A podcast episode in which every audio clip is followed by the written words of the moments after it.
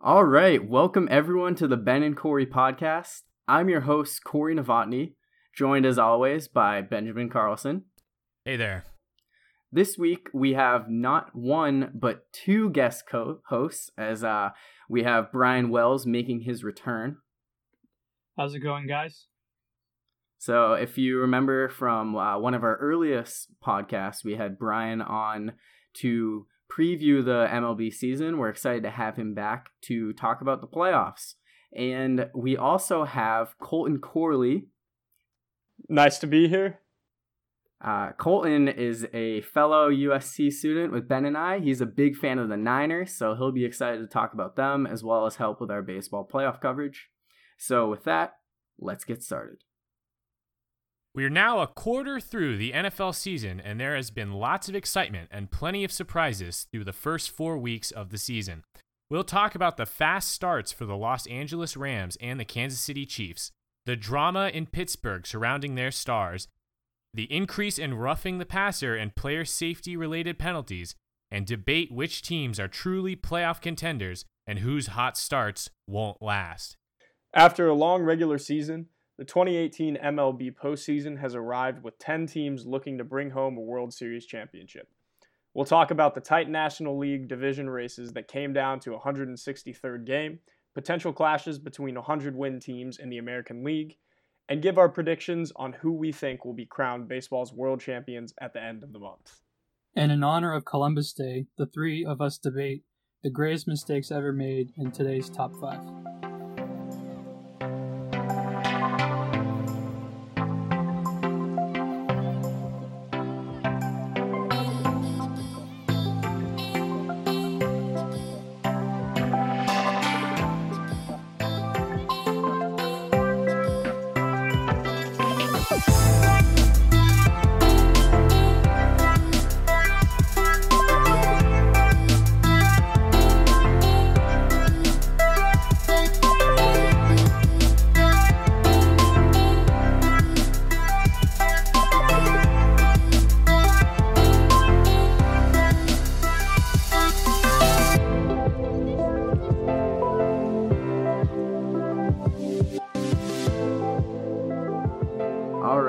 Let's kick things off talking about the NFL.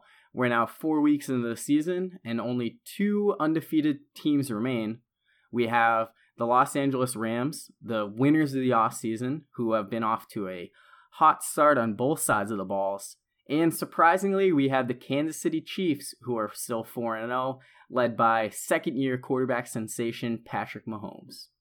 I was so wrong on Mahomes. I think I have to start off with that because my biggest complaint about the Chiefs offseason was that they went away from, you know, Pro Bowl caliber uh, Alex Smith, and Mahomes has been everything that they said he'd be and more. I uh, I just have to eat crow on that. He's been amazing. Yeah, I I would have to go off of that. Um, I'm an Alex Smith fan. He used to play for the Niners, and like the whole situation with him and Kaepernick, you know, it was kind of sad to see him go because I still thought that he had some potential. So to see him do well in Kansas City for me was kind of like a a rewarding thing, and like I always cheered him on a little bit. And uh, to see them switch from him now on and have him be on the Redskins, and for them to bring up Patrick Mahomes, I thought it was quite an odd decision. But um, after seeing his first couple starts and after seeing him roll over the 49ers, it, I'm convinced he he might be the next generational talent at quarterback.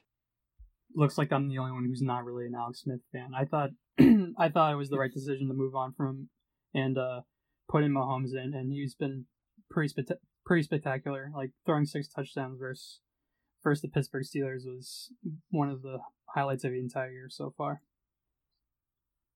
Yeah, I definitely doubted Mahomes coming into the season. I thought that if Mahomes played well, uh, the Chiefs had enough offensive weapons that they could be looking at a, a 12 win team and a, a, serious contender. I think that they were they had the option to to easily be better than the rest of the teams in the division, and uh, Mahomes has definitely gone them off to a fast start. But they're not the only team, as the Rams are also sitting at 4 0. Jared Goff coming off a 158.3 perfect passer rating against the Vikings on Thursday Night Football.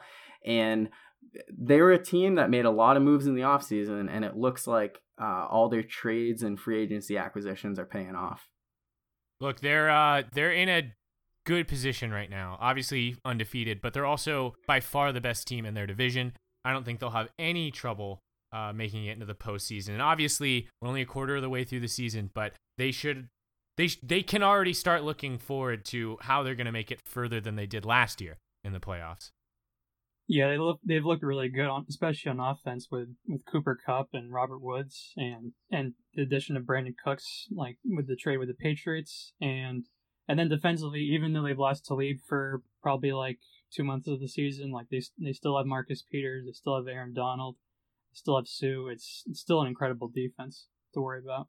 My my question is I, I've been seeing so much hate for Jon Gruden about the Khalil trade that's fine. You know, like Khalil has been everything you could possibly want a defensive player. But how come people aren't giving the Patriots crap about letting go to Brandin Cooks? He's he's an amazing wide receiver, and everyone's like, eh, you know, let it. Eh. I don't. But he, don't, he's been I don't think amazing fantastic is the everywhere right he word goes. for Brandin Cooks. I mean, like, yeah, he's a he's a deep threat, but I think getting a first round pick, like twenty third overall pick, even though Isaiah Wynn is now out for the season from injuring his Achilles in the preseason, I still, I was still in favor of that trade. I just think like it was weird that people like Patriots fans um, gave him that much crap for an a thousand yard season. I think maybe the expectations were too high, especially after uh, Edelman um, got injured in the last preseason.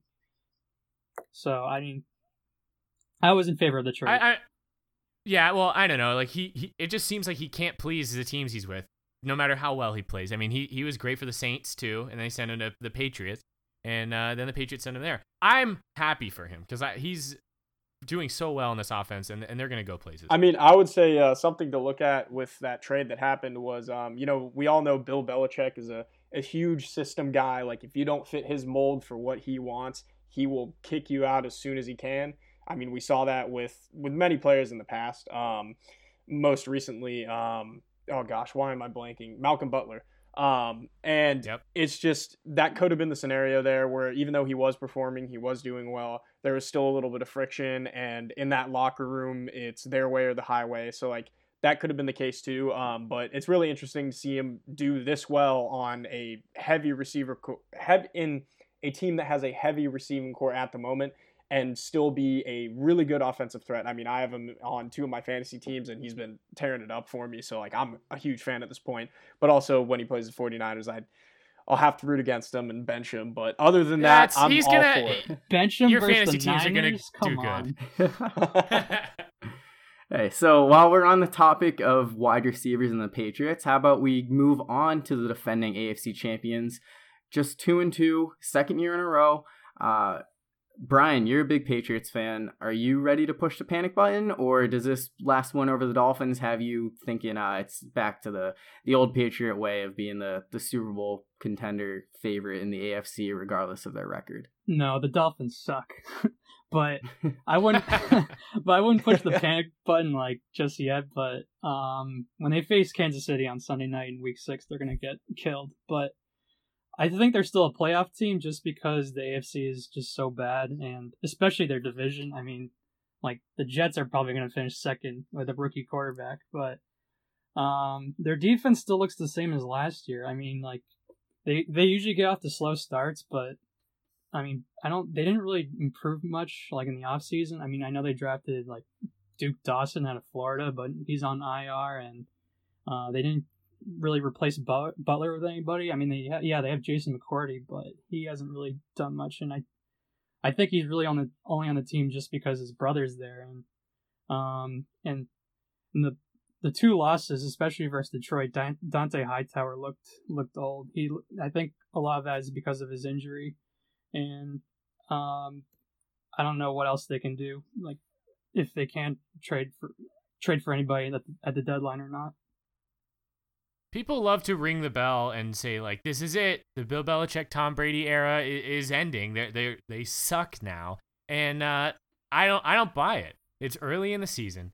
Uh, talk to me if they miss the playoffs. They're not going to miss the playoffs. They got, they're, they're not going to miss. Yeah, playoffs. exactly, exactly. And so, and then when you get to the playoffs, I think people put way too much uh, weight on the roster and not as much on the play calling. And Bill Belichick, for my money, is still the best coach in this league. Uh, so as long as they can get him and Tom Brady into the playoffs, I'm not worried about how the Patriots are going to do. So I, I'm I'm not even thinking about hitting the panic button if I'm a Patriots fan. I think this is just it's the Patriots. Yeah, I'm gonna I'm gonna have to agree with Ben on this one. I mean, the Patriots, yeah, it might have been a slow start, but you just went into your most previous game and whooped the crap out of a team that was riding really hot into that game. Um, for you, that's got to be like a not like I guess if people were freaking out, it's kind of a reality check of we're still good. We just had a hot team come in, we beat the crap out of them the panic is not there yet. We need to just settle it in and dial it in and just stay focused. And I really think they'll they'll start to get on a roll soon here. And as much as I hate to say that because I'm very anti-Patriots, um, I still think every year it's like they have Tom Brady. You automatically have to consider them for the playoffs, and you can't just count them out at this point. It's way too early. Well, Cor- Corey, I want to turn the tables on you and talk about another hot AFC team and uh, see and see if you're reaching maybe for the panic button after the uh, the start the Steelers have had. Oh, absolutely. I don't I don't think you you can look at the Steelers start and eh, have the same reaction that Patriots fans have. So the Steelers are one two and one, tied with the Browns, got lit up by Patrick Mahomes and the Kansas City Chiefs at home. They came out and were all over Ryan Fitzpatrick and the Buccaneers on Monday Night Football before just going, you know, completely disappearing in the second half. The only reason why they were able to hold on is because they had such a big halftime lead. And then this past week, uh, after falling behind the Ravens 14 nothing, to to come back and have that momentum going in a second half and then still go scoreless in the last two quarters. Uh, I definitely think it's time to start looking at the panic button for the Steelers. Uh, we did get some news that Le'Veon Bell says he's going to come back during the team's bye week in week seven, but there's also been trade talks around him. And, you know, I, I think there's just so many areas to point to with this team, and it starts at the top of the coaching staff. Yeah. yeah is Mike Tomlin on the hot seat at all? Absolutely. Yeah. Yeah. I definitely think that a lot of this comes down to discipline uh, you can question whether you start with the coordinators, but it's been 10 years since Tomlin has won a Super Bowl. It's been eight years since he's gotten there, and he's had all the talent in the world. I'm kind of with so, Terry Bradshaw that, like, he's not really an X's and O's guy. Like, he's more of a, like, kind of a, like, just the motivational type of coach or a player's coach, as like they like to refer yep. to. Yep, that's how he is. Um, yeah. Um, I guess my, my thought on it is the Steelers are starting to have an aging defense as witnessed by the total destruction of the Chiefs on them. And it's starting to show really too that the Steelers could be possibly a team that, you know, as soon as that winning culture slows down and stops, um, it could really start to implode because, you know, they've had problems in the past, but they've gotten through it because of the fact that they win and for them that's their their glue that's what's always kept them together and to see that start to go could mean the end of this dynasty of the Steelers. That might be a slightly warm take, but I I do think that if the struggles continue and they miss out on the playoffs, like this could be the beginning of the end for this current dynasty. Le'Veon's coming back to save the season. Believe it. we'll see. Like you know? I I still don't think that uh, the Steelers need to pay Le'Veon Bell fifteen million dollars to be a winning team. But with their current defense, I don't know if they're going to be able to shell out that money to other guys and have them step in because they tried doing that and it really has not worked. So um, I'm excited about the possibility of Bell coming back and really hope that he's not just showing up to start collecting his money and is just going to be inactive all season or even end up getting traded. Because to me, I was hoping that the Steelers would be able to trade Bell for Earl Thomas, who is uh, unhappy with the situation in Seattle, but he just broke his leg, which you know kind of tells you why he was having his uh, contract dispute in the first place. Such a sad so, thing thing to see. Yeah, yeah, it was nice seeing Not... him flipping off his own team like that. You yeah. see, uh, especially as a Niners fan. Oh yeah, I was really happy. that was wonderful that. to watch. Yeah. Uh, Pete Carroll afterwards uh, too actually kind of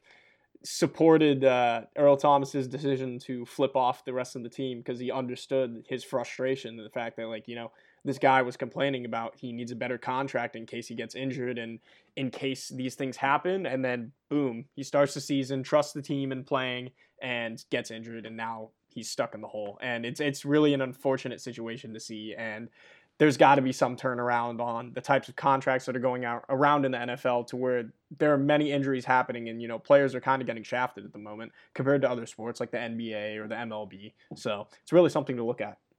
Yeah, that's something we discussed on the last episode. Um, I don't think that we're going to see changes until the CBA expires in 2021, but we could be seeing very wholesale changes and potential for uh, more lockouts and player strikes at that time. Yeah, Richard Sherman already guaranteed a lockout. And he's usually yep. right about that stuff. Yep. Uh, and while, while we're talking about Richard Sherman, let's talk about his new team, the 49ers. So, going into this season, a lot of hype and excitement around quarterback Jimmy Garoppolo. Went 5 0 last season to uh, finish 2017 as a starter.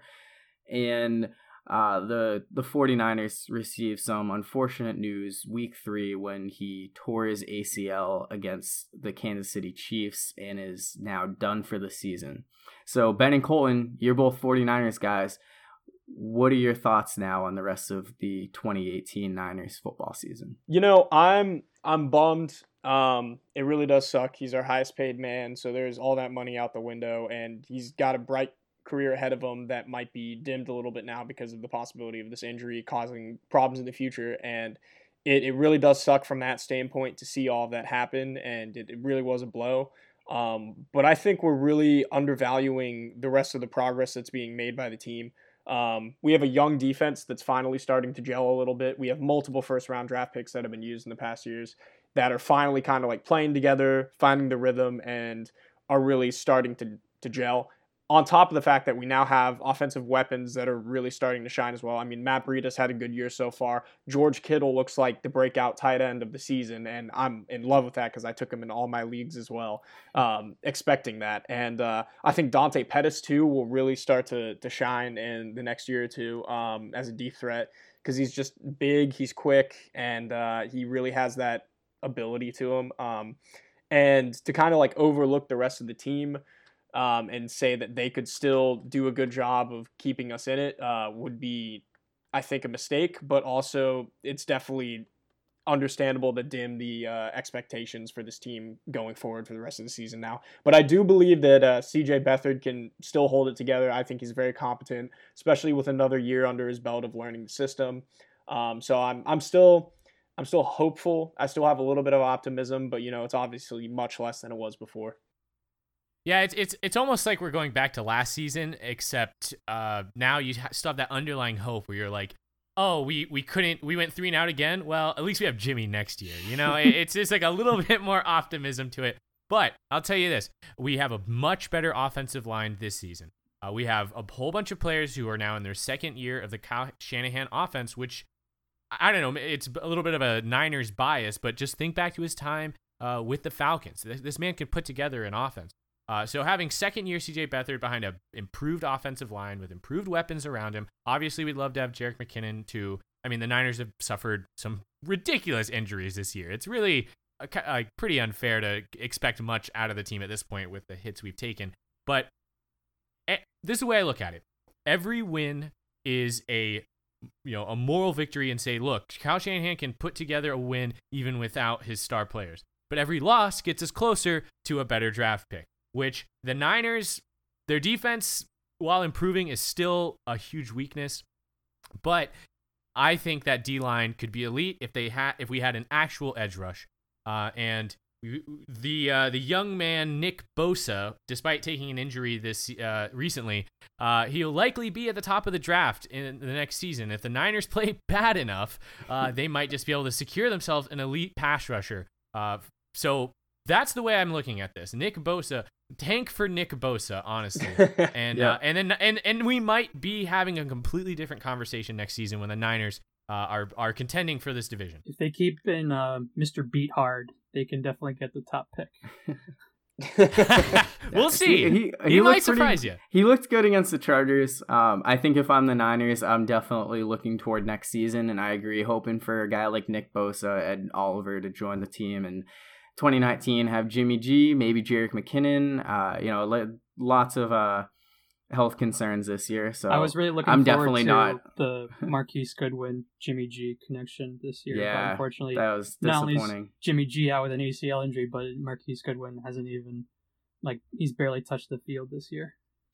Yep. hmm So definitely not rushing uh, to the, the phones to hit up the Cardinals for Sam Bradford if I'm the Oh Niners. God. Oh, my God, God. Please no. Can we, okay, So- really quick because we, we got to keep this moving, but really quick. Sam Bradford is an absolute thief. He's a disgrace. with the way that he Yes. he's he has gotten paid so much money to do nothing, and uh, I don't know whether to hate him or to respect him for Hate it. him. uh, because now he's the third string in Arizona with all that money. I I just Yeah. I don't. I just wanted to make sure we got that on there before we move. Yeah. Him and Jay Cutler So- are just sitting on a pile of money, accomplishing absolutely nothing. Yep. um, yeah, so while we're talking about Bradford, he signed $20 million contract to be the starting quarterback for the Arizona Cardinals. Week four, rookie Josh Rosen had already taken over for him. Sam Darnold, we talked about last time, he was the only one who started week one, but we've already had Josh Allen take over for Peterman in Buffalo, and uh, Tyrod Taylor get injured, and Baker Mania has taken over in Cleveland. So now we have four rookie quarterbacks who are the team starters, with Lamar Jackson getting significant playing time in Baltimore, even though he's the backup. So, what are your guys' thoughts on the rookie quarterback so far, and what do we think going forward this season? You know, um, I would just say there's just so much. As a fan of the sport, I can't just keep help thinking that I'm like a, a kid on Christmas right now, watching all these quarterbacks start playing. Um, although there's a lot of time to tell before they're they would be elite or busts. Um, just seeing all these guys playing and doing well week in week out, uh, mistakes or not, you know, it, it's really exciting to see because after so many years of like seeing Roethlisberger and Brady and Rodgers and Cutler, uh, sorry, I went Flacco, Flacco maybe, um, but just like all these old quarterbacks that you know are elite but are getting towards the end of their careers, seeing that new injection of talent really is just something exciting for the sport, in my opinion. I would not include Cutler in that list of quarterbacks. I was I was just trying to think of old quarterbacks. No, no, that was my okay. go-to.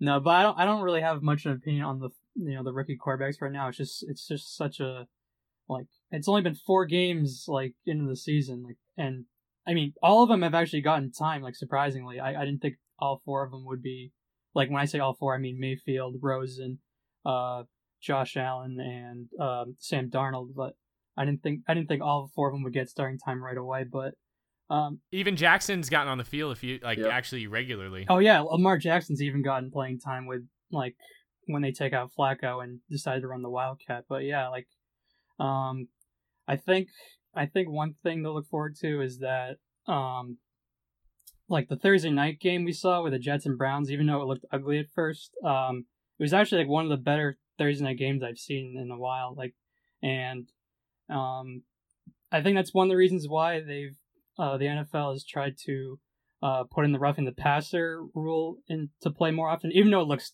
it's looked terrible so far, especially for Clay Matthews. But um, it's a star driven league, so it's hopefully some hopefully all four of them could uh, have good careers.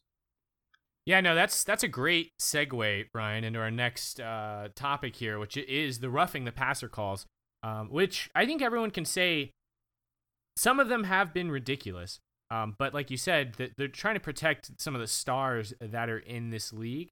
Um, I actually I saw a really interesting tweet from uh, Richard Sherman because Richard Sherman, as you guys know, is not one to hide his opinions. He's got a he likes to to run off at the mouth and also tweet a lot. Um, and he says, My question is, why won't they put flags on the quarterbacks? They would rarely hit the ground then. Guys would be able to grab the flags, and that would be a sack. Guys are losing thousands of dollars just doing their job. Something has to change. And honestly, is that where this is headed? Are we going to eventually just say, like, there sh- we don't have to confuse this anymore. Don't knock the quarterback down. Yeah, you're basically just uh, keeping the, the red practice jersey on him and doing that. Uh, based on the way that the the rules have gone, it's like every single time there's a sack, you're wondering, are they going to throw a flag on that? And to me, I think that it's gotten to the point, you know, come week three, the guys know the rules. They know what is and what isn't go- or what I guess they know what is going to be called. If you if you slam on the quarterback and land on him, it's going to be called a roughing the passer. So I think we're beyond the point of uh, whether uh, these guys should still be committing these fouls. But I do agree that they're they're egregious. Some of them got in completely ridiculous. You had Ben Roethlisberger was tapped on the helmet. All he had to do was fall down, and he drew a, a penalty flag. You had Gerald McCoy on a routine uh, rush to the quarterback earlier, and that was literally apologizing as he was tackling Ben because he knows, hey, sorry Ben, like I know I'm not supposed to do this anymore. And I definitely think that it really hurt the Packers when Clay Matthews was called for it against the Vikings. But it is in the rules. It was early in the season, and I think that we're going to start seeing less of it. It felt like there wasn't as much in week four, uh, which was something that the NFL competition committee thought would be the case. But it, it is one of those things you start to question how far are they going to go with this? I think we all agree. yeah. Yeah. I just think at some point you have to make it clear because I, I still think that the star, the real stars, get protected a lot more than some of the lesser known guys. Yeah, Um, I think that was a big case with Miami Dolphins defensive lineman William I was Hayes. just about who- to say that. Yep. Yeah, like I mean, I don't I forgot what the guy's name is, but like yeah, like he was trying to avoid like the penalty, and because of that, he tears his ACL and is out for the year. Yeah, that's that's definitely unfortunate. Um, so real quickly before we wrap up our NFL segment, let's play a game called Contenders or Pretenders. So we have a few teams who didn't make the playoffs last season. There wasn't uh, a whole lot of thought that they would necessarily be playoff contenders among the general consensus, but here they are above 500. So we're gonna ask are they truly playoff contenders or are they just pretenders who it's only a matter of time before they're back below 500? So let's start out with the Chicago Bears. Brian, I know you love Mitchell Trubisky. I do not, even though he threw six touchdowns versus the worst defense in the league. Yeah. Um, I think our defense is legit. I mean, especially after that Khalil Mack trade. Um, but I'd probably lean pretenders. Even like it's mostly just because of Trubisky. I'm just not a huge believer in him. I know they have good pieces on offense with Allen Robinson and Tarik Cohen and Jordan Howard and uh, the addition of Taylor Gabriel and and uh, Trey Burton, but I just don't love the quarterback, and that's that's literally the only reason. I'm saying contenders. I like what they got going on there. Mitch Trubisky t- continues to get better, and that defense is legit, led by the best defensive player in the league, Khalil Mack. I'm also going to go along the lines of contenders. Um, I'm just going to ride the young quarterback train because I'm all aboard that hype train right now. I think that he could definitely become a real talent. So um, I think they're contenders this year. Yeah, I would have said contenders before Trubisky threw six touchdowns against Buccaneers this weekend, and I'm still going to stick with that. Uh, I think they're in a tough division, but the Packers and the Vikings haven't necessarily looked the greatest to start things out. So uh, I'm going to say that the Bears are still in contention to be this season's Los Angeles Rams. So let's move on to the Cincinnati Bengals, also three and one. Definitely contenders, in my opinion. Uh, if you got this offense firing on all cylinders, you know, in a game or two, you're getting Vontaze Burfict back, and uh, I pronounced that correctly, right? I think. Um, and Joe Mixon, Close and enough. yeah, and y- you're getting back some players that will really add some to the fire, and um, with a team that's going this hot starting off, that's putting points on the board a lot. Um, Andy Dalton in previous years has looked like he started to decline, but it's not really looking that way anyway or anymore. And um, I definitely think that they could contend, especially in a division with uh, the Ravens and the Steelers, where the Steelers are, you know, kind of off to a slow start, and the Ravens are the Ravens. So, you know, I, I think they definitely have a chance to make the playoffs at the very least. Yeah, Yeah, I'm gonna echo uh, Colton here. Sorry, Brian. I'm gonna No, uh, it's okay. echo uh, Colton. But but I think the the thing that it hinges on here is Andy Dalton. He's been playing some pretty pretty uh, spectacular quarterback lately. Uh, but can he keep that up uh, all season long? That's that's my question. Andy Dalton has been more or less the uh, the mediocre man in the NFL. Plays just good enough where they don't really question who they're gonna play at quarterback. But it's uh, but you, you don't really see him be clutch all that often, especially not in the playoffs. But I like the weapons. I like the defensive mentality. But it's all about if Dalton can uh, keep it up. Yeah, ever since Bill Lazor took over as the offensive coordinator for the Bengals, like Andy Dalton's actually been one of the I can't believe I'm saying this, but actually one of the better quarterbacks in the league. And um, they still don't have Joe Mixon, by the way. Like he after getting injured, and once he comes back, they'll definitely help their offense. Um, I think if you're talking about contender or pretender, I mean, to make the playoffs, I would say contender, but I can totally just see them like making the playoffs and then losing again in the in the wild card round. Yeah, as as much as I hate to admit it, I think the Bengals have to be considered contenders right now. I am curious to see uh, how long Dalton's able to keep things up this season. But the fact that Joe Mixon and Burfict haven't been on the field and they're about to come back soon uh, definitely makes you think that the Bengals can keep that up going forward. And another guy, Next another se- guy to mention, uh, Tyler Boyd has been tremendous. And yep. Oh yeah. Yeah. Yeah. A true wide receiver too um, in that offense. So Yep, next team Miami Dolphins. We're three and zero. Oh, I'm gonna Pats. yeah, I, am not gonna make any bones about this. I think the Dolphins are definitely the definition of a pretender. Uh, looking at their record, you're like, wow, you know, three three and zero to start the season. There, there's really something. I don't think so. The Dolphins are so inconsistent, and getting smashed by the Patriots the way that they did, I think, uh, just confirms my suspicion that I had at the end of Week Three. Um, I don't think that the the Dolphins are uh, in any way contenders. Pretenders all the way. Yeah, I'm gonna say pretenders all the way too. Um, we always see this. Uh, Ryan Tannehill has flashes of greatness, and uh, people think that he can really carry the team and start to you know carry this offense. They have decent offensive weapons. Um, you know, Kenyon Drake looks like he's gonna be a, a, good talent at running back, being able to pass or catch the ball as well as run the ball. Um, and it's just every year it happens where this team shows signs of greatness and then peters out and uh, i think they're hitting that stretch where they're going to show that they're really not contenders at all right now.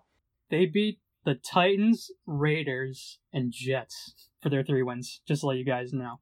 But yeah like i mean outside of a few pieces they're really not that great. I mean to add what colton said like yeah kenyon drake is like he's he looks like a guy who can like be effective like running and catching but they haven't even utilized him that much. They still like Frank Gore more than Kenyon Drake, for God's sake. I don't blame him. I don't blame yeah, him. Yeah, I like I like Frank Gore too. I'm all about that. he's like he's so old. He should retire.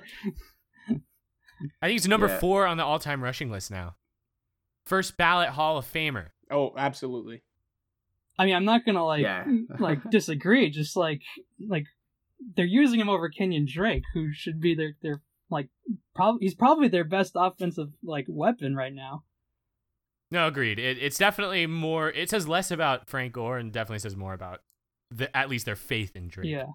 Yeah. Yeah, you guys, I think covered it all. I I'm gonna say the Dolphins are pretenders. If they were a little closer against Patriots this weekend, I would maybe consider considering them uh, contenders. But it's just hard to when you lose that badly. So finally, let's uh, talk about the Washington Redskins. Two and one. They had a bye week four, but before that, coming off a win over the Packers. Yeah, I can't believe I I am always think it's ridiculous that they have bye weeks this early in the NFL season. But um, Corey, we've all been running our mouths. Let's hear you. Uh, okay. What do you think about the Redskins? So uh, I know so last time you said the Redskins would be one of the worst teams in football. I said they were going to finish third in the NFC East at seven and nine, and I still think the Redskins are a seven and nine team. They are a pretender. I'm not surprised that they were able to beat the Green Bay Packers in Week Three, but I don't think that the the Redskins can keep up this play. I mean. Week two, they after uh, looking dominant against the Cardinals in Week one, they come out and uh, have a dud game at home against the Colts and give Andrew Luck a, a victory. And when he's not uh, fully 100%. So I think to me, uh, the Redskins are going to end up right in that just below 500 pack that I expected, and they're pretenders. You know, I uh, I, I think they could definitely have a chance to make the playoffs, but uh, I'm gonna have to agree with Corey. Um, it's just with that team and its coaching, we've never been able to see it go that far. I mean, Kirk Cousins only hit a ceiling with them that you know it looks like he's might possibly break in Minnesota, albeit after three games. Definitely too early to say that, but um, I definitely think that there's a there's a limit that that team has, and it's definitely uh, making the playoffs and petering out. Um, I don't think they can do much more than that. So in the in the realm of it all, with the Super Bowl, they're definitely pretenders. in the Redskins' defense, their their defense has looked a, like much better than I thought it would coming in the year. But yeah, in terms of like you know contending for a playoff spot, even though it's really just the Eagles that I think are really the strong team in that division, I I can't get behind them being contenders at all. Yeah, I don't know. I, I feel like if they had AP five years ago, uh, and they they might be a contender because I, I like what their defensive mentality is. Um, I I honestly still like Alex Smith. Um, I think he's at least a competent starter, but um, I I just think there's too much competition in that division. Uh, despite the Giants' slow start, I still think that head to head it could be either one of them. Them against the Cowboys, same thing. And I think the Eagles have got their numbers. So I think just even trying to survive their own division, I think they're pretenders. All right, so real quickly before we, wrap this up, um, let's try to keep this a little brief, but everyone throw out a team that is uh, 500 or lower to this point in the season. Didn't make the playoffs last year, but you're still going to consider them a contender. Los Angeles Chargers. Number one, plain simple. When you have Philip Rivers firing on all cylinders with the offense that they have, Melvin Gordon, uh, their new guy, uh, Ekeler, um, backup running back, and you know, oh gosh, what's Keenan his name Allen. from? Uh, Keen, yeah, Keenan Allen, uh, the receiver Melvin from Gordon. Clemson, Mike Williams. Mike Williams. Yeah, that was the name I was blanking Oh. on. Um, So every have- offensive weapon except the one you're trying to think of. yeah. Um, when when you have all those guys and you're playing well, and eventually you're gonna get Joey Bosa back um, from injury, and you have a decent pass rush, I think they can definitely make the playoffs. Um, they're definitely a dark horse, possibly with uh, how they've looked in recent seasons, but uh, I think the season is the the one that they turned it around. I'm also gonna. Yeah, I'm gonna Okay, go. you go first, Oh, Ben. go ahead.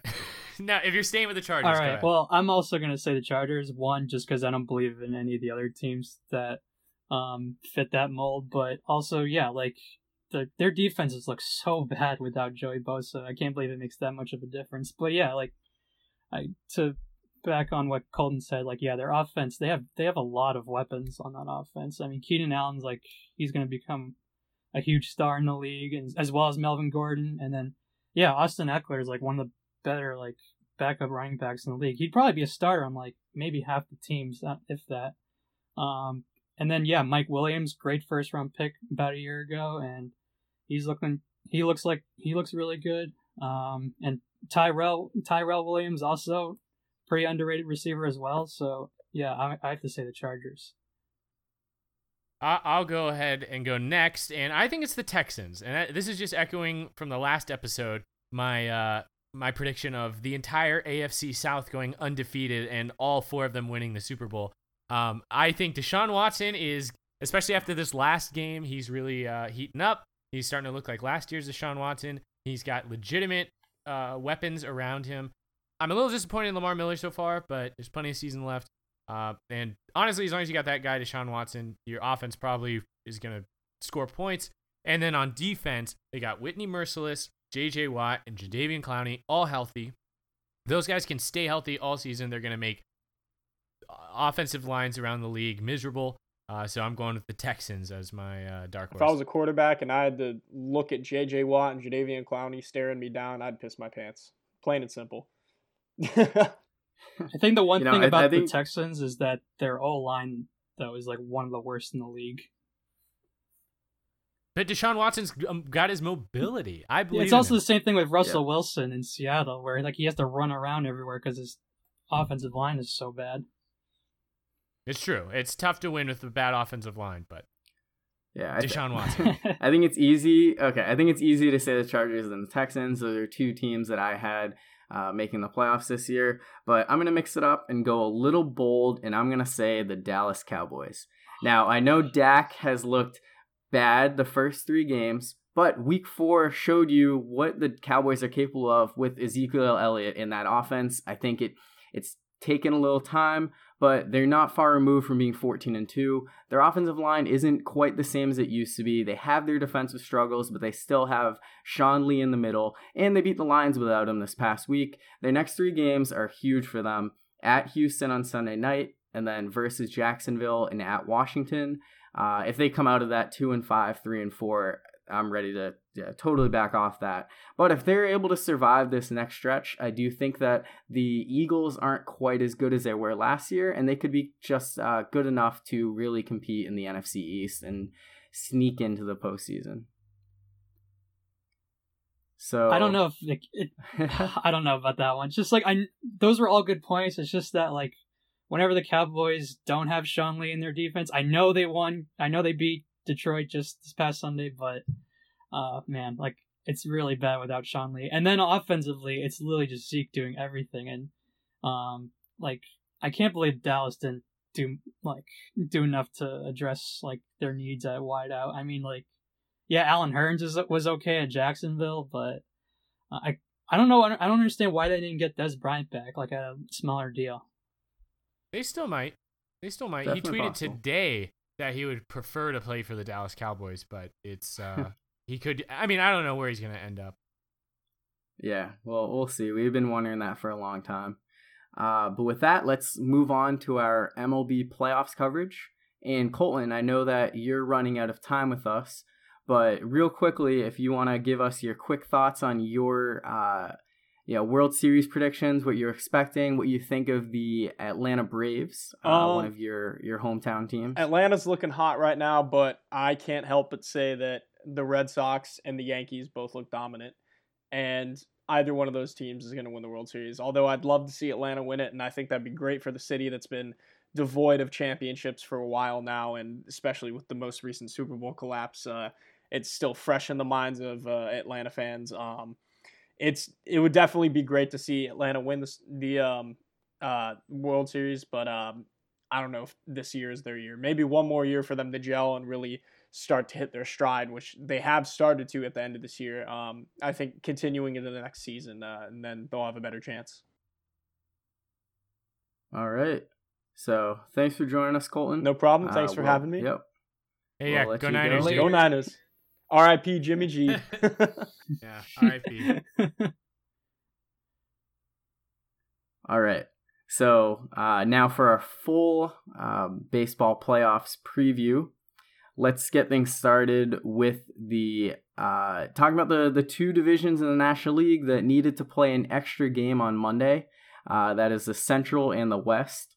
Now, Brian, uh, beginning of this year when we did our baseball playoff preview, you made fun of me for saying that the Brewers would win the Central over the Cubs, but here we are with the Brewers as the NL Central champions and the Cubs set to face the Rockies in the wild card. that was the exact thing I was thinking of during that uh one, that one game playoff they had yesterday for the division.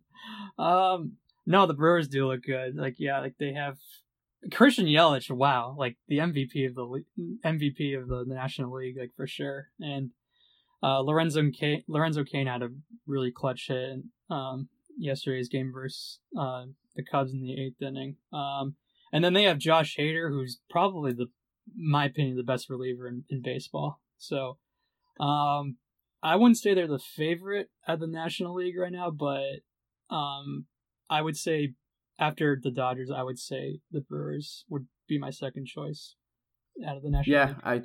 I, I I would agree with that. Uh, I think Christian Yelich is going to win MVP, and he's very deserving of it. Milwaukee looked really good this season.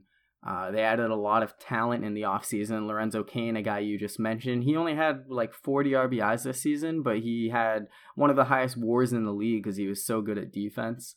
Um, I think you know with a their their pitching staff, uh, you know, having Josh Hader in the bullpen is definitely going to uh, really help them in the playoffs, knowing he is a guy who can be dominant and you can throw him out there for multiple innings and he can uh, still continue to strike guys out at an insane rate. So a hu- I do he- think he's that a huge asset for their team, especially like in yesterday's game. Like, yeah, he pitched two like really dominant innings, and then freaking Joe Maddon like had to use like five different pitchers in the last two innings yeah. just to get. yeah, it's it. the the Cubs are always like that, and uh, you know they they had so many times this season where they just couldn't get through uh, their bullpen without having to hand it to position players even, um, and I I don't I think the Cubs rotation is a lot uh, more solid than it looked early in the season with. Um, you know, Jon Lester is Jon Lester, especially in the playoffs, and they have Jose Quintana pitching well, and Cole Hamels, who was a uh, surprise after being um, a trade deadline acquisition from the Texas Rangers. So I think everything is pointing to a Milwaukee Chicago uh, best of five series in the NLDS. And the winner of that, uh, I think, is going to be in good shape. But the Dodgers uh, winning over the Rockies yesterday definitely has them as the uh, National League favorites, in my opinion. No, I completely agree. Especially like if I picked them to win the World Series and then they add Manny Machado, who's one of like yep. the few like best players in the game, like yeah, absolutely the Dodgers. Even though I don't like the Dodgers, I'm just saying like their team's really really good. Just so yeah. I j- just so I can go without uh, having said nothing to this entire segment because I know nothing about baseball. The Dodgers though, how has Yasiel Puig been playing? He's been awesome. He uh he's so if they had an all-star team for second half performance, he probably would have made it. And uh, yesterday during the uh, clubhouse celebration, he guaranteed the Dodgers would go back to the World Series and win it this year. So that'd make me wow. Yeah, he's them. riding high. Yeah. Yeah, no, you know you're a big Puig yeah. guy. Um, yeah, I'm, I'm, glad I asked. Dang. Yeah, yeah. Um, and so with the Dodgers, they they won 92 games, uh, including game 163, but they were expected to win 103 based on their run differential. Uh, I know they got off to a slow start, but like you, I picked the Dodgers to win the World Series, and I think that they will get to the World Series as National League champions this year. And really, the the Rockies had a great chance to make a big postseason run if they were able to hold off the Nationals, the final uh, weekend series. They couldn't get it done as well as they needed to, and then lost to the Dodgers yesterday. And I think it's going to be a quick exit for a team that had won eight straight going into, uh, you know, and uh, nine out of ten going into yesterday's game. So uh, moving on, let's talk about the American League. And Brian, you and I are both Red Sox fans. 108 wins, franchise record, and uh, they just keep finding ways to win. It's kind of like 2013 again, in that even when the Red Sox seem like they're totally out of it, they still uh, find a way to end up in the W column. There actually are a lot of similarities to the 2013 team, just because of what you said that they just keep finding ways to win and. Um, like I remember when they won the World Series uh, in 2013, like coming into that postseason, like there were a lot of talks about like like how bad the bullpen was. Like it's even worse now. Like, mm-hmm. but um, if they're gonna win the World Series, it has pretty much has everything to do with their offense and hoping that Chris Sale is healthy. Yeah, I agree. I think they're gonna have to ride the offense and their pitching staff. That Chris Sale has uh, he has definitely not looked 100%. He can't he can barely even throw the ball 90 miles an hour right now. David Price, fantastic second half, but we all know about his history of playoff struggles. His only two wins came as a reliever. His teams are 0 9 in games he started. And if they face this is Price's time to shine. if they face the Yankees in that first series, he better pitch game one or two at home. Cause yeah, they announced he's going to pitch game two, so he's definitely not going to have to pitch in Yankee Stadium. But even then, I don't know if that's that's going to be enough for playoff price. So I think that that's a big thing that scares me is the pitching staff. Uh, both you know, starting with the, the, rotation and then all the way down into the bullpen. Even Craig Kimbrel, five blown saves this year. It's uh, there's no one that you can fully trust in that bullpen. So they just gotta hope that their starters, you know, Rick Porcello, um, as well as whether it's Nate Eovaldi or Eduardo Rodriguez who pitches Game Four, and that has me a little hesitant to say that my 108 win Red Sox are going to win the World Series this year, let alone actually even win the American League, because to do that, they'll have to get through the Yankees and either the Astros or the Indians. I think they can beat either Oakland or like whoever they face, Yankees or Oakland, just because. Well, one I don't know. Oakland, I just don't take that seriously. I mean, like, um, I remember I remember earlier, like in August, when I found out that JD Martinez was in the running for the Triple Crown, and I noticed that he was like first in average and RBIs, and all of a sudden I see, oh, he's second in home runs behind Khris Davis. Oh wow, he like Chris Davis of the Orioles. Like, oh crap, it's yeah, no. it's Khris Davis of the A's. Like, wow, jeez. So yeah, yeah. That, that shows you how seriously I take Oakland. Like, even though I probably should take them more seriously, if especially if they beat the Yankees. But yeah, like yeah, New York, I just yeah, their roster is good, with, especially with Judge back now and and Stanton, but it's just it's just not the same team as last year. Like they're just like it's it's really a managerial thing more than anything. Like I, I don't I definitely didn't agree with the idea of firing uh, Joe Girardi and then bringing in Aaron Boone, who's never even had any uh, managerial experience like at, at any level. So um, I just think they're just not the same. They just don't have the same focus as they did last year. So I would still take the Red Sox, but I mean, you never know. Like the Yankees, like they were. I had I had the Indians like for sure beating them in in the divisional series last year, and then they end up coming back from Mm-hmm. uh, down 2-0 and winning. So never know in the postseason. Yeah, I I think I've I've been dismissing the Yankees as a great team because of how big of a lead the Red Sox built over them. But the Yankees still won 100 games, and uh, you know it. I, I, think, that the Red I think Sox. the the hundred win thing, like for the Yankees, Red Sox, and Astros, I think it's just more of the fact that like they're also like te- there are also three teams that lost hundred games. Oh yeah, I agree. League. It was definitely uh really bad teams in the American Like- League. Um, yeah, I- no, I, I I totally agree with that. I think uh, teams are starting to realize that like if your team's not like a contender at all for winning a World Series, like they're just gonna tank as much as possible. Like if you look at um the Astros roster, like after winning the World Series like last year, like a lot of their like rosters filled with first round picks. I mean, George Springer was a first round pick in 2011. Uh, Correa was the number one overall pick the ne- the year right after, and uh, Alex Bregman was a first round pick like just a few years later, and um, and then like think about also the Cubs that won the World Series two years ago, like Javier Baez, Almora, Kris Bryant, uh, Kyle Schwarber, like all of those guys are first round picks as well. So teams are really starting to realize that the way to win, like it's like it's almost getting close, like to how to, how to build a team like in the NBA, where you got to tank as much as possible. Yeah. Yeah, the Astros are definitely a winning formula and the fact that Altuve and Correa didn't even have a great season for them this year and they still won 105 games. Houston to me, they still have to be considered the, the I think they're the favorite. I think they're defending the favorite to win. Like even though they'll probably be the popular choice, like like from beat writers, like I would I would agree Mhm. with like that choice. Like they're they have the best pitching staff in my opinion in like starting Yeah. or well like the combination of the, the starting pitching and the relief pitching like still still So their bullpen definitely had has some questions. Yeah, like the- the- Uh, the starting- adding adding Roberto Osuna. yeah, uh, the starting rotation is much them. better than their bullpen, but yeah, with Justin Verlander, Dallas Keuchel, Gerrit, yeah, uh, Gerrit, Cole, Gerrit Cole. yeah, like yeah, arguably Char- and, three oh, best and, pitchers and in Charlie the entire league. has been has had a yeah, Charlie Morton. Oh year. yeah, it's um, former Pirate. He barely was a starter for them, and he's phenomenal in Houston. I kind of wonder if Um, he would be in the rotation or if they would put him in the bullpen or not. I mean, last year he closed out the Yeah. the series like in Game Seven, yeah, to win the World Series.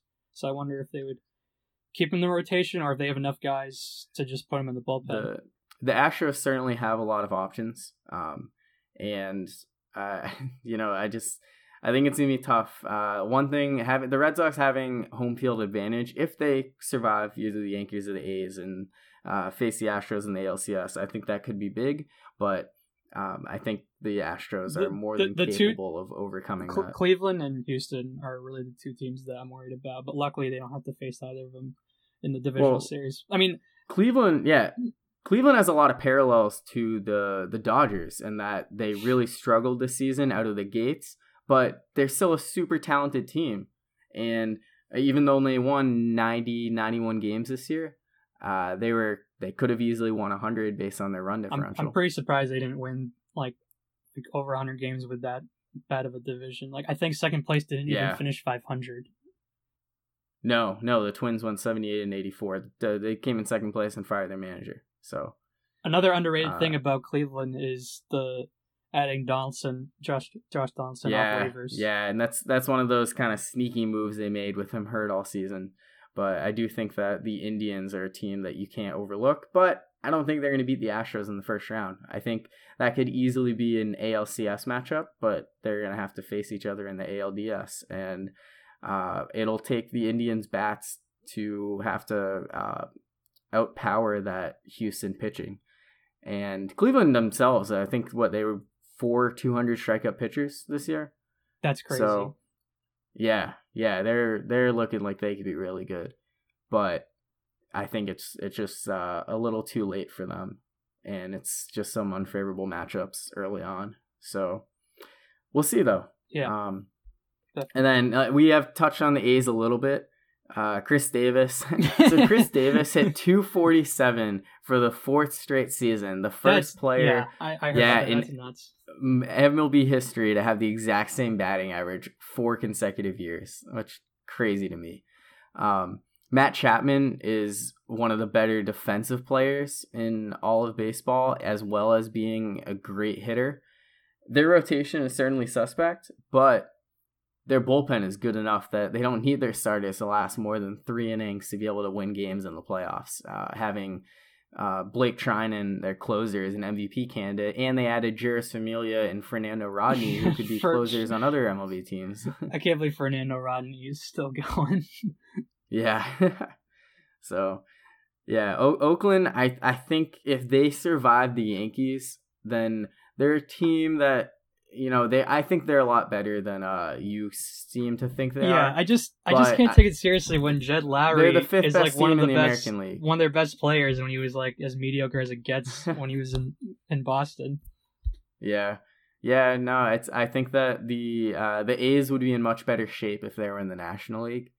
But being in the American League, having to go through New York and then Boston And and then either Houston or Cleveland, that just that's gonna be too Yeah. much for them. I agree. Um, and then finally, Colin did talk about the Braves a little bit. I think that the Braves are a year too early. Uh, awesome success story for them winning the division, but I don't see them putting up much of a fight against the Dodgers When they- in the, when they were the winning- NLDS. When when they were winning like all those divisions like in the early 2000s, like they would always make the division around series and then just and then just Yep. lose like no They matter what. lose losing four games in the NLDS every Right, year. exactly. I mean, So but but you are right. Like they are an up and coming team with uh mhm. Swanson and um and then Free, Freddie Freeman and Nick Markakis leading leading their offense. Yep. Yep. Um, I think that the Braves have a chance to be the next uh, Cubs and Astros, but I just can't see it this year. No, no, definitely we're, we're looking at 2019, 2020 for them to be a real World Series contender. So I know we've kind of talked about our our predictions as we've gone through this, but let's just uh, Brian, who do you who do you see in the World Series, and who do you got winning? Um, I'm gonna say the exact same thing as last year, the Astros and Dodgers, and the Astros winning. But if that's like too popular of a choice, like if if you want like more contrarian picks, I I like Cleveland like as a good contrarian option out of the American League. I mean, I mean they are great, but like they have the probably arguably the worst matchup to start out the the postseason. And then the National League, even though I did laugh at you, uh, I took a big L for that one. Uh, yeah. I do like how Milwaukee uh, finished out the year like winning like nine of their last ten games and um like and then beating the Cubs yesterday. So they're I yeah I like them. If it's not Yeah, the I- it's not the Dodgers, yeah, I'd say the Brewers. I, I agree with the Astros Dodgers pick. Um, as much as I want to say the Red Sox, I just have a hard time buying into them, and I just feel like they'd be too much of a homer pick. And I don't want people to stop listening to this podcast because I pick my favorite teams to win all the time. So I'm gonna say the Astros and the Dodgers, but I think the Dodgers get revenge on Houston and they win the first World Series uh, in their their team um, since 1988, 30 long years, and LA finally champs again. Yeah, that make me look But- stupid if I pick the Dodgers to win the World Series in March, and then now I pick the Astros, and then the Dodgers end up winning. So yeah, I look pretty stupid after Yeah. that. But I'm gonna stick with it. so I do think yeah the the uh, the Indians and Brewers is a good contrarian pick. Uh, ben, do you have any thoughts if you had to pick uh, the World Series this year?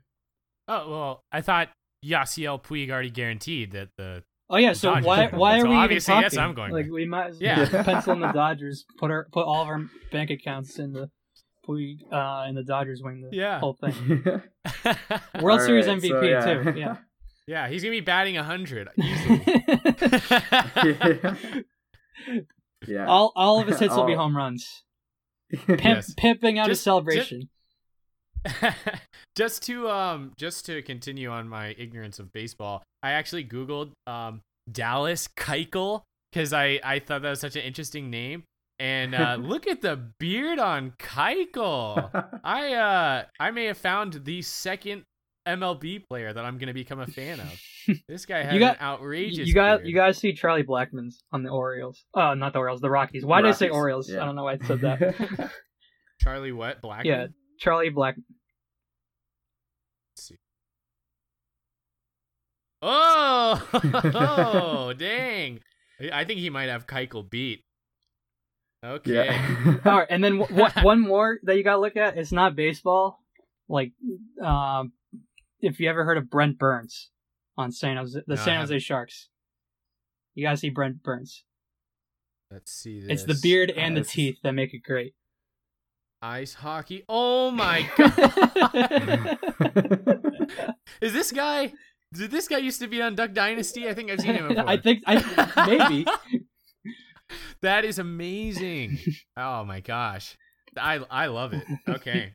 All right. Uh, yeah. So that was um. Our yeah, that was our baseball talk. radio. Like, oh, look at Yeah. Brent Burns' beard. yeah. yeah. Okay. Um. So all right. Uh. Now we're we're wrapped up with baseball, and next Monday is Columbus Day. So in honor of uh, Christopher Columbus, the great Italian explorer who uh, made a trip to India and turned out to be the West Indies in the Caribbean, and accidentally discovered the rule, the New World. Uh, we are going to break down our uh, the the greatest mistakes ever made in today's top five. Not two, not three, not four. Top five, top five, top five. All right, so top five greatest mistakes ever made. And Ben, why don't you get started with your number five? Okay, I'm going to try to do this as quickly as possible because this is not truly a top five; it's a top fifteen kind of. So just uh, so we'll try to get through it uh, in a reasonable amount of time. So my number five, Steven Gerrard's slip against Chelsea in April of 2014. So with three games left in the season, Liverpool faced their rivals Chelsea. Uh, Liverpool had gone on an 11 game winning streak and were five points ahead of Chelsea, three points clear of Manchester City. Uh, Manchester City had a game in hand. So basically, uh, Liverpool owns their own destiny here. Uh, the seminal moment for Gerrard's career, the title race came as. Uh, and the seminal moment for Gerrard's career and the title race came uh, as the half was ending in injury time. Uh, Gerrard miscontrolled a pass from Mamadou Sakho and slipped trying to rectify the mistake, the, the famous slip. Uh, it allowed Demba Ba of Chelsea to latch onto the ball and run through unopposed and open in and open the scoring just as the half ended 1-0. Uh, Chelsea ended up winning that game and uh, th- just we'll quickly flash back to 2 weeks earlier uh, when Liverpool had a dramatic 3-2 win over Ch- uh, over Manchester City where Gerrard was quoted saying, "We do not let this slip." And the ultimate cruel irony uh, as City went on to win their remaining fixtures and win the title, Steven Gerrard, regarded as one of the most legendary football players to ever play for Liverpool, never won the league, and uh, he'll always Oh, be remembered man. for his infamous slip. All right, Wow. all right, I'll go next. My uh at number five, I have the gender uh wildfire, and you have if you have no idea what that is, um, I don't. so you know whenever uh husband and wife like they're expecting expecting a child, like some some couples they'll do a thing where if uh Gender reveal. yeah gender reveal if something Yeah. if it comes out blue, it's a boy, and if it comes out pink, it's a girl. So I found out literally today that a man in Tucson, Arizona, uh, a border patrol agent, he accidentally started a fire shooting a target filled with the color substance, and it caused a fire of over 47,000 acres. Wow. Oh my God. Huh. and because of it, he had he pleaded guilty this past Friday, literally this past Friday, causing the sawmill fire, and it caused more than eight million dollars in damage. Oh man. I hope it was and there, worth it. it, was- Yeah. it probably wasn't. And there, there are nearly 800 firefighters working to, you know, take out the fire, and it's just. oh my god. And he said it was the worst day of his life. I can only imagine. Yeah, probably Yeah. the worst day. Yeah. yeah. I don't know what else would be worse than that. you always you see gender uh, reveal videos gone wrong all the time. They really end in uh, eight million dollar losses and damages. So yeah, I, I just All I had I had to bring that one up. That's yeah, that's a great great one. Uh, great number five. Um, so my number five is my only sports reference here in the top five. Um, and uh, there are a lot of bad trades in the history of sports, but this one I'm going to point out in particular because uh, I think it's one that we're we're still seeing some of the effects to today, and it's just it's it's insane how a team could uh, have this turnaround essentially overnight. So. Uh, 1989, Dallas Cowboys were in the midst of a terrible season, on their way to one and 15. They had uh, very little hope for the future. All they had was their star running back Herschel Walker. So head coach Jimmy Johnson decides, I'm going to trade Walker. We're going to try to, uh, you know, get get some draft picks built for the future and hope that we can somehow be better in the next few years. So uh, he tells GMs, hey, we're thinking about trading Walker. He's ready to make a deal with the Cleveland Browns, but he says, I'm going to give the Vikings GM a call and says, hey, look, if you, uh, you know, we're to trade Walker to the Browns. If you give us players, draft picks, conditional picks, uh, some compensation, Walker's all yours. And the Vikings GM says, all right, yeah, let's do it. So the trade ends up being the Cowboys get five players from the Vikings. They get um, three first round picks, three second round picks, a third, and a sixth. The Vikings get Walker, two thirds, and a tenth round pick. And San Diego gets involved. The Chargers get running back Darrin Nelson, who is a guy who originally went was going to go from um, Minnesota to Dallas, but the Cowboys traded him to get one of the conditional picks, which was all uh, contingent on the Cowboys cutting those players. And Johnson said, "Hey, we don't want these players. We want the picks." So uh, after cutting one of them and deciding to bench the rest of them, the Vikings are like, "All right, fine. You can have the conditional picks." So that's how the Cowboys ended up with all these picks. And of those picks they got, the Cowboys turned those picks into Emmitt Smith, Darren Woodson, and Russell Maryland, effectively building the dynasty that was the 1990s Dallas Cowboys, who three years later won the 1992 Super Bowl and then again in 93 and 95. Meanwhile, the Vikings with Walker went 10 and 6 in 1989, lost in the divisional round to the 49ers, and then Walker couldn't stay healthy, wasn't productive, 6 and 10 in 1990, 8 and 8 in 1991, and then was released. And the Vikings are still looking for their franchise's first Super Bowl. And to me, just the the ramifications of playing trading for a superstar player and having it totally backfire on you like that, while also giving the Cowboys three Super Bowls, is just unreal to me. Way too many eggs in one basket there. Yes, yeah, way way too much given up for this one guy. Okay, so um, on to round the the round of four. My number four is La La Land blowing a three one lead to Moonlight at the 89th Academy Awards. So that reference, uh, obviously, to when the Golden State Warriors blew a three one lead to the Cavs, uh, should tell you about the time period this was if you can't remember exactly which Academy Awards were on. But Faye Dunaway and Warren Beatty, I think is how you say it. Is it? Beatty or is it Beatty? Beatty. I, don't, I think it's Beatty. That sounds right. Warren Yeah. Beatty uh, and Faye Dunaway were presenting the Academy Award for Best Picture. This is the big one.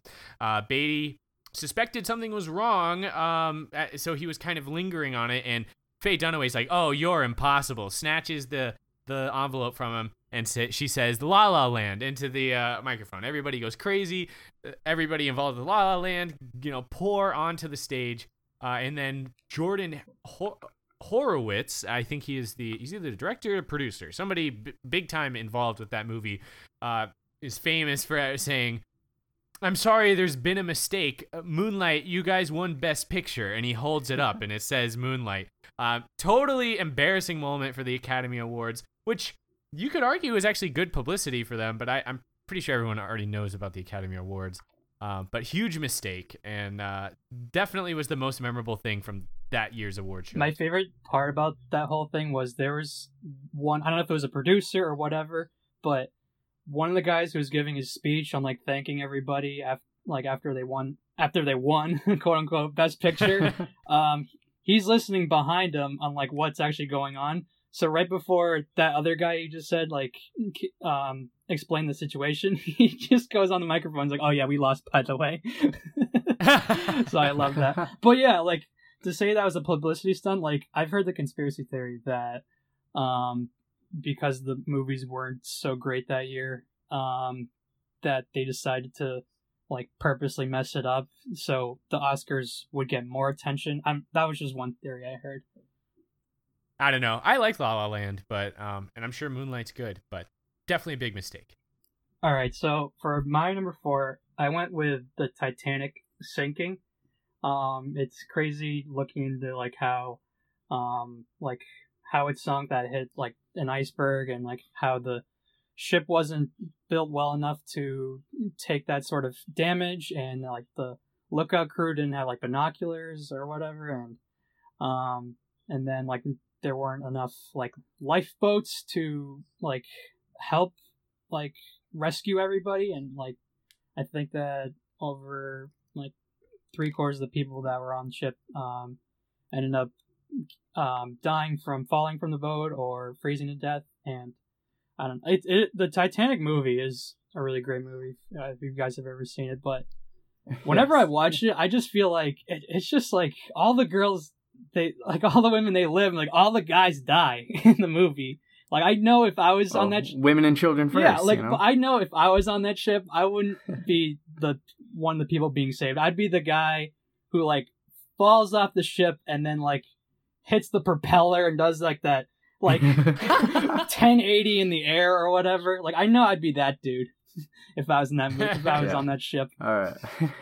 so I'll, I'll have more on the Titanic later. Uh, but my number four is the Challenger disaster.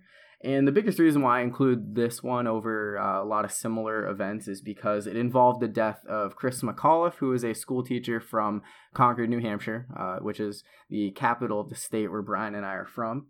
So this was January 28th, 1986.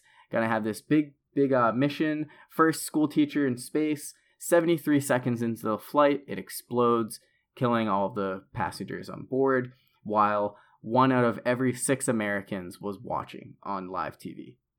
So, turns out after the investigation that the accident was caused by faulty O rings. Just these tiny little O rings. That's all it took to cause this huge disaster.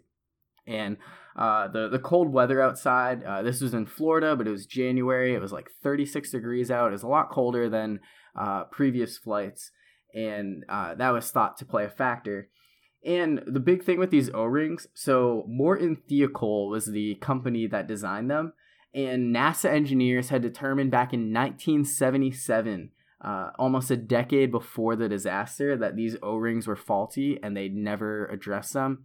So it was a really unfortunate disaster that easily could have been avoided, and it all this huge rocket ship all came down to these tiny little O rings, and uh, really sad how it cost the lives of some great great people and some some hopeful astronauts. Yeah, I mean, SpaceX makes it look easy, but these astronauts are really out there. You know, the the the the first ones were really risking it going up into space. Yeah, absolutely.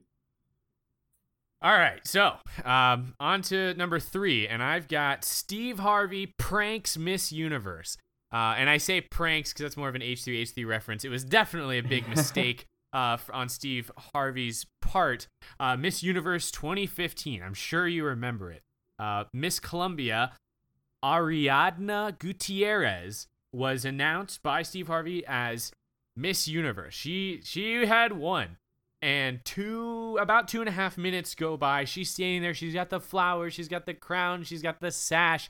Uh, the, the audience is going crazy you know? She's got tears she can't believe it. She's done it. She won. Uh, and then two like i said two and a half minutes later here comes steve harvey. Okay folks i have to apologize. He had totally gotten it wrong. M- misreading they even showed the card. It was very clear who the winner was supposed to be. Uh, and the real winner was actually Miss Philippines, Pia Alonzo Wurtzbach, I believe is her name. Uh, she was the real winner. Uh, and there actually is kind of a happy ending to this. Steve Harvey continues to host Miss Universe to this very day.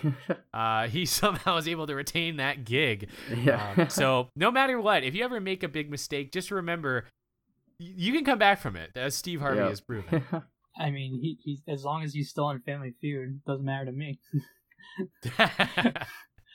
All right, so for my number three, I went with the um, Steve Bartman um, foul ball incident, and if I'm sure Corey knows all about that incident, yep. Yep. for anyone who I don't. yeah, for Ben or who else, for anyone else who doesn't know about the Steve Bartman uh, foul ball incident, back in 2003, um, Game Six of the NLCS, the Cubs and Marlins were facing each other, and the Cubs were up three to two in the series with five outs left for them to advance to the World Series, and in the top of the eighth, um, a foul ball was hit into left field where um, Moises Alou, the left fielder at the time for the Chicago Cubs, had a chance to make the play.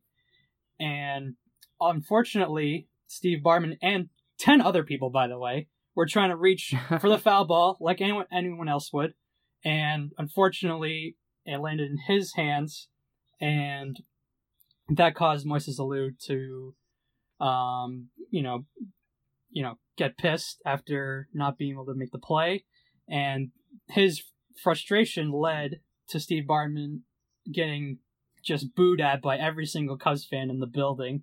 And after that play, the Marlins went on like eight run like lead, eight, like eight to two lead, I think, in that inning. I'm not sure if that was the Yeah. Eight, eight to three, I think was the Eight to final. three. Okay, yeah, like Yeah. and because of that, um, all the fans, whether they were in the building or not, and like just straight up blamed this guy for what happened. And um, it was a un- un- luckily they for them they won the World Series 13 years later, but for Steve Bartman at that time must have been like a horrible situation. And what's crazy is that like oh yeah. um, if you watch the Catching Hell 30 for 30 um, episode of of that incident, um, a Sports Illustrated writer, um, like his assignment like days later was to find him to find Steve Bartman, like at his work or whatever. Can you imagine just being Steve Bartman? And going to Oh, work, like man, how, I wouldn't go to work the next day. Can you imagine just going to work and then like your No, buddies he's- are just like, "So, Steve, so on TV last night, you uh, Yeah. He's he's you- been in you hiding. Effed, you for, effed up, for- man. Like what happened? yeah. Wow. That sounds Yeah. awful. no, it's it's it's horrible. Like what that did to his life, and I you know, of all the franchises that to happen to, it had to be the Cubs. You know. yeah, exactly. so okay so my number three um is the the titanic sinking so i know brian already touched this but the crew ignored six iceberg warnings so it's not like this is something that totally came out of nowhere uh, beyond the fact that they said this So it's not was- like the movie is this ship was saying. unsinkable yep and uh so just one one thing so this is a quote from the titanic captain edward smith in 1907 I could not imagine any condition that would cause a ship to to, to founder. Modern shipbuilding has gone beyond that. And that was 5 years before the Titanic that he captained sunk. So, yeah, really uh That was a more professional way ship- of yeah. describing that incident than than I did. yeah, yeah, just uh, you know, it it's just a, a, a crazy story that you hear about with a it's an unsinkable ship and they didn't didn't have enough uh, life life uh, boats. They ignored warnings. Uh, apparently, uh, something that came out was the guy who was in controlling the runner rudder panicked and actually moved it in the wrong direction. And there's a possibility that the Titanic could have actually missed the iceberg with feet to spare if he didn't do that. Um, so yeah. Wait, there's, if he uh, if he just went in a different direction, yeah, so- like so a- he- that's that's a ro- so you're saying he like A- a pulled a report. Forrest Gump and then just like went right when he was told to go left? and then yeah, he like he corrected himself, it was too late, kind of deal. Yeah, Jeez. yeah, yeah, really. Yeah. so, but the there's no absolute proof that actually happened. Yes. Yep. All right. Okay, uh, we are almost there, folks. We're on to number two, and uh, for me, this one was actually the first thing I thought of when I was compiling this list: the Trojan horse. So, long time ago, we got the Trojan War, right? The Greeks are sieging the city of Troy. It's a 10 year fruitless siege. Troy is absolutely impenetrable. Uh, the Greeks uh, decided to try something new. They constructed a giant wooden horse and they hid a select force of soldiers on the inside. Then the Greeks decide, pretended to quit. They packed, uh, packed it up, got back on their boats, and sailed away. Uh, and the Trojans thought they'd won it all. They uh, saw the horse left there and they pulled it in. This is a token of their victory. Uh, they pulled it inside the city and celebrated the end of the siege. That night, the Greek force that was hidden inside crept out and opened the gate. And guess what? The rest of the Greek army didn't go home. They turned around in the middle of the night, sailed back, and entered the city of Troy in the dark of night, destroying the city and ending the war. Uh, so as a a huge misstep by the uh, Trojans there to let that horse in, uh, one that we'll never let them forget. no, uh, there's actually like so. I, apparently that might not have actually happened, but I think it's fun to think that it did. And regardless, that's definitely a, a huge mistake on on their part. So next time I see a Trojan, I'm definitely gonna let them know.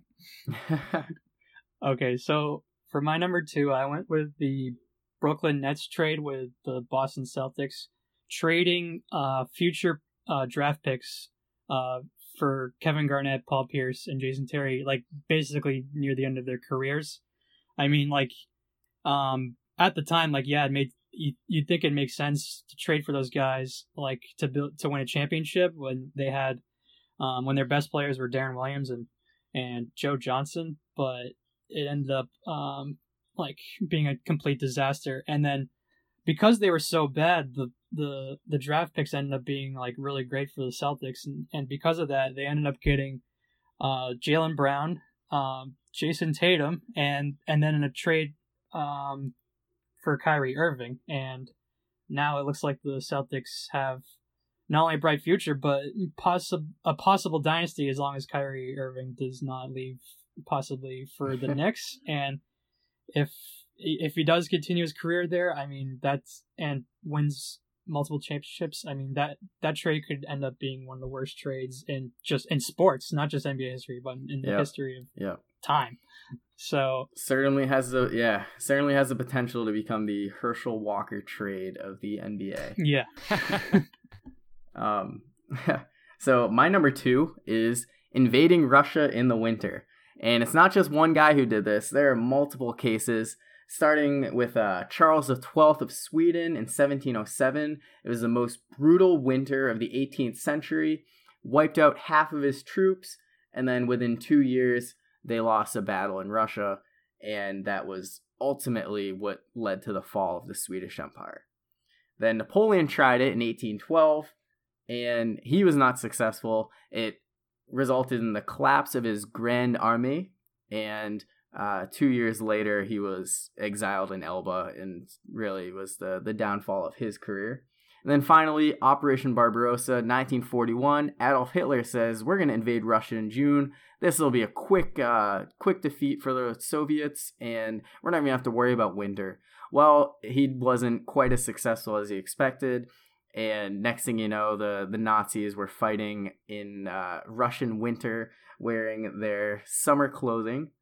And really, this is a huge turning point for the Third Reich. It opened up the Eastern Front, which uh, had the most forces in war history, led to some of the most most uh, brutal battles, uh, losses of you know casualties, and uh, lots of blood. And really, that was uh, Hitler trying to take over the Soviets, and it was the uh, the beginning of the end for for the Nazis and ultimately Adolf Hitler. When will they learn? Yeah, you're right. When... okay, so we are on to our number ones, and uh, Brian and I actually have a uh, we share our number one biggest uh, mistake in history, which I'm so glad to hear that's uh, someone who is isn't doing this just for homerism has it as their number one. I, uh, well, I guess I'll just go ahead and say it. It was not handing the ball to Marshawn Lynch on the goal line. And uh, I specifically love this mistake because it's against my rival team, the C- the Seahawks, are one of the big rivals of the Niners. Um, but it was uh, it was absolutely spectacular and probably for my, my uh, the biggest football gaffe I know of.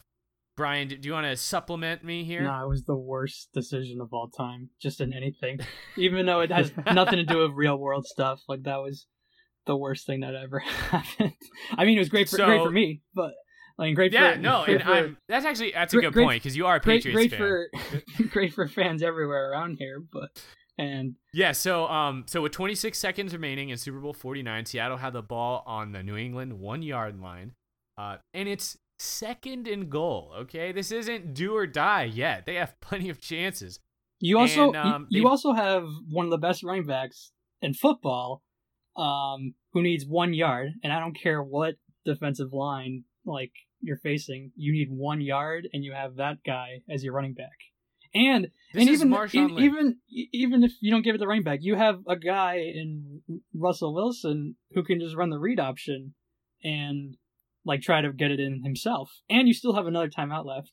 And even if they did, well, obviously they end up throwing it, but you could also throw it to the to the like you know out of bounds or whatever. That way, um, it doesn't get picked off and it stops the clock. And then for third down and fourth down, you have time to really think about like your plays.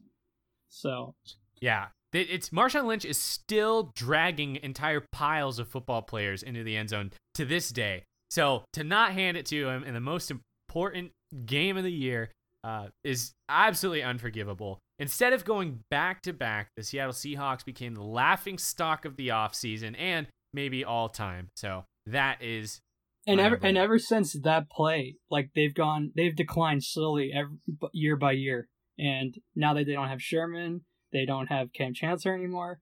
They, I mean, The Legion of and Boom now, is now they don't. To, to cap it off, they're only like one of their only good players on defense breaks his leg and flips off the other team, or Yeah. flips off his team and the front office. so maybe so what you're saying is this maybe started the whole collapse. yes, that's exactly what I'm saying. Oh yeah. So yeah, the Seahawks Oh, can suck yeah. it. That's our number one. I one. agree.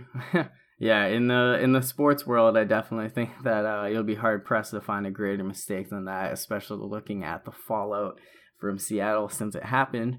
But my number one is a a big piece of political and war history. So, June twenty eighth, nineteen fourteen, uh, Franz Ferdinand and so he's the Archduke of Austria-Hungary, the heir to the throne. Him and his wife are uh, they're making a, a trip into um, Bosnia and specifically the capital of Sarajevo uh, for some kind of meeting. Um, I think it was some some kind of avenge plot on them. I don't know exactly uh, what they were doing there, other than some kind of relations. And while on their way, there were multiple cars. There was his car, and there were uh, some of his like his people. And terrorists threw a grenade that Ferdinand and his car were able to avoid, but the people in the back were were injured by it. So Ferdinand's really upset. He go, does and takes goes and takes care of his business, and uh, afterwards he's like, "All right, I want to go visit my friends in the hospital." So he has his driver take him to the hospital. Now, unfortunately, his driver takes a wrong turn, and to uh, try to correct himself, he goes in reverse and backs up five feet away from Gavrilo Princip.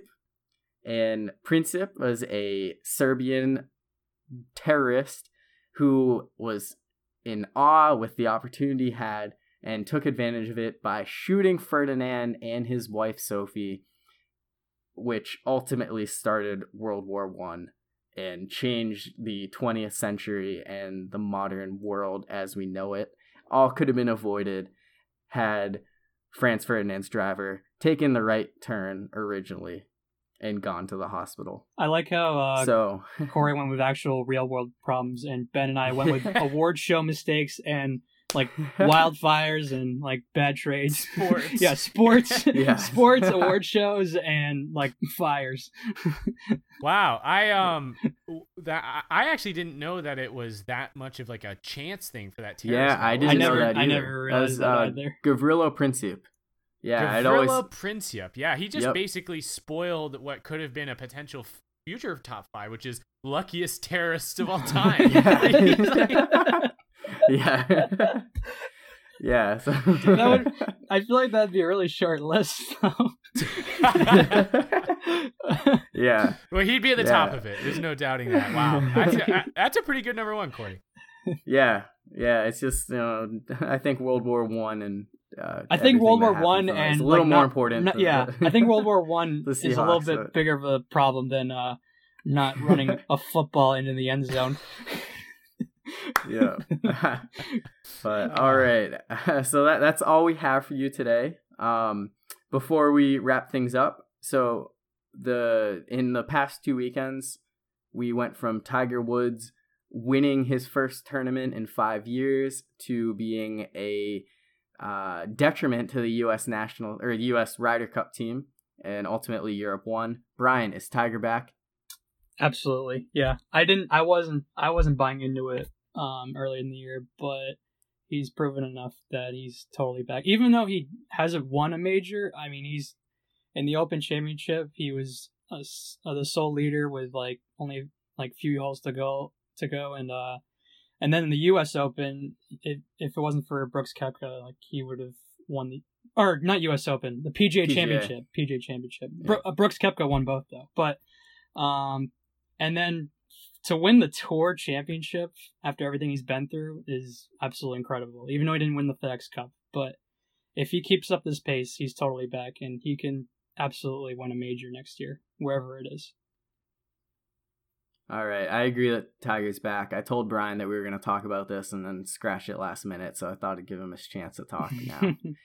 I, So- hey man, I think we all saw the videos on social media of the people following Tiger after he was like walking off the course. Uh, I guess after he won. So yeah, dude, Tiger's Yeah. I love the picture Yes. of um after he finished uh, his round, the the final round at the PGA Championship.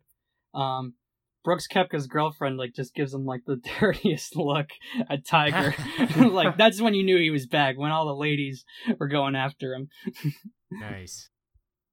All right, you guys have anything to leave us with?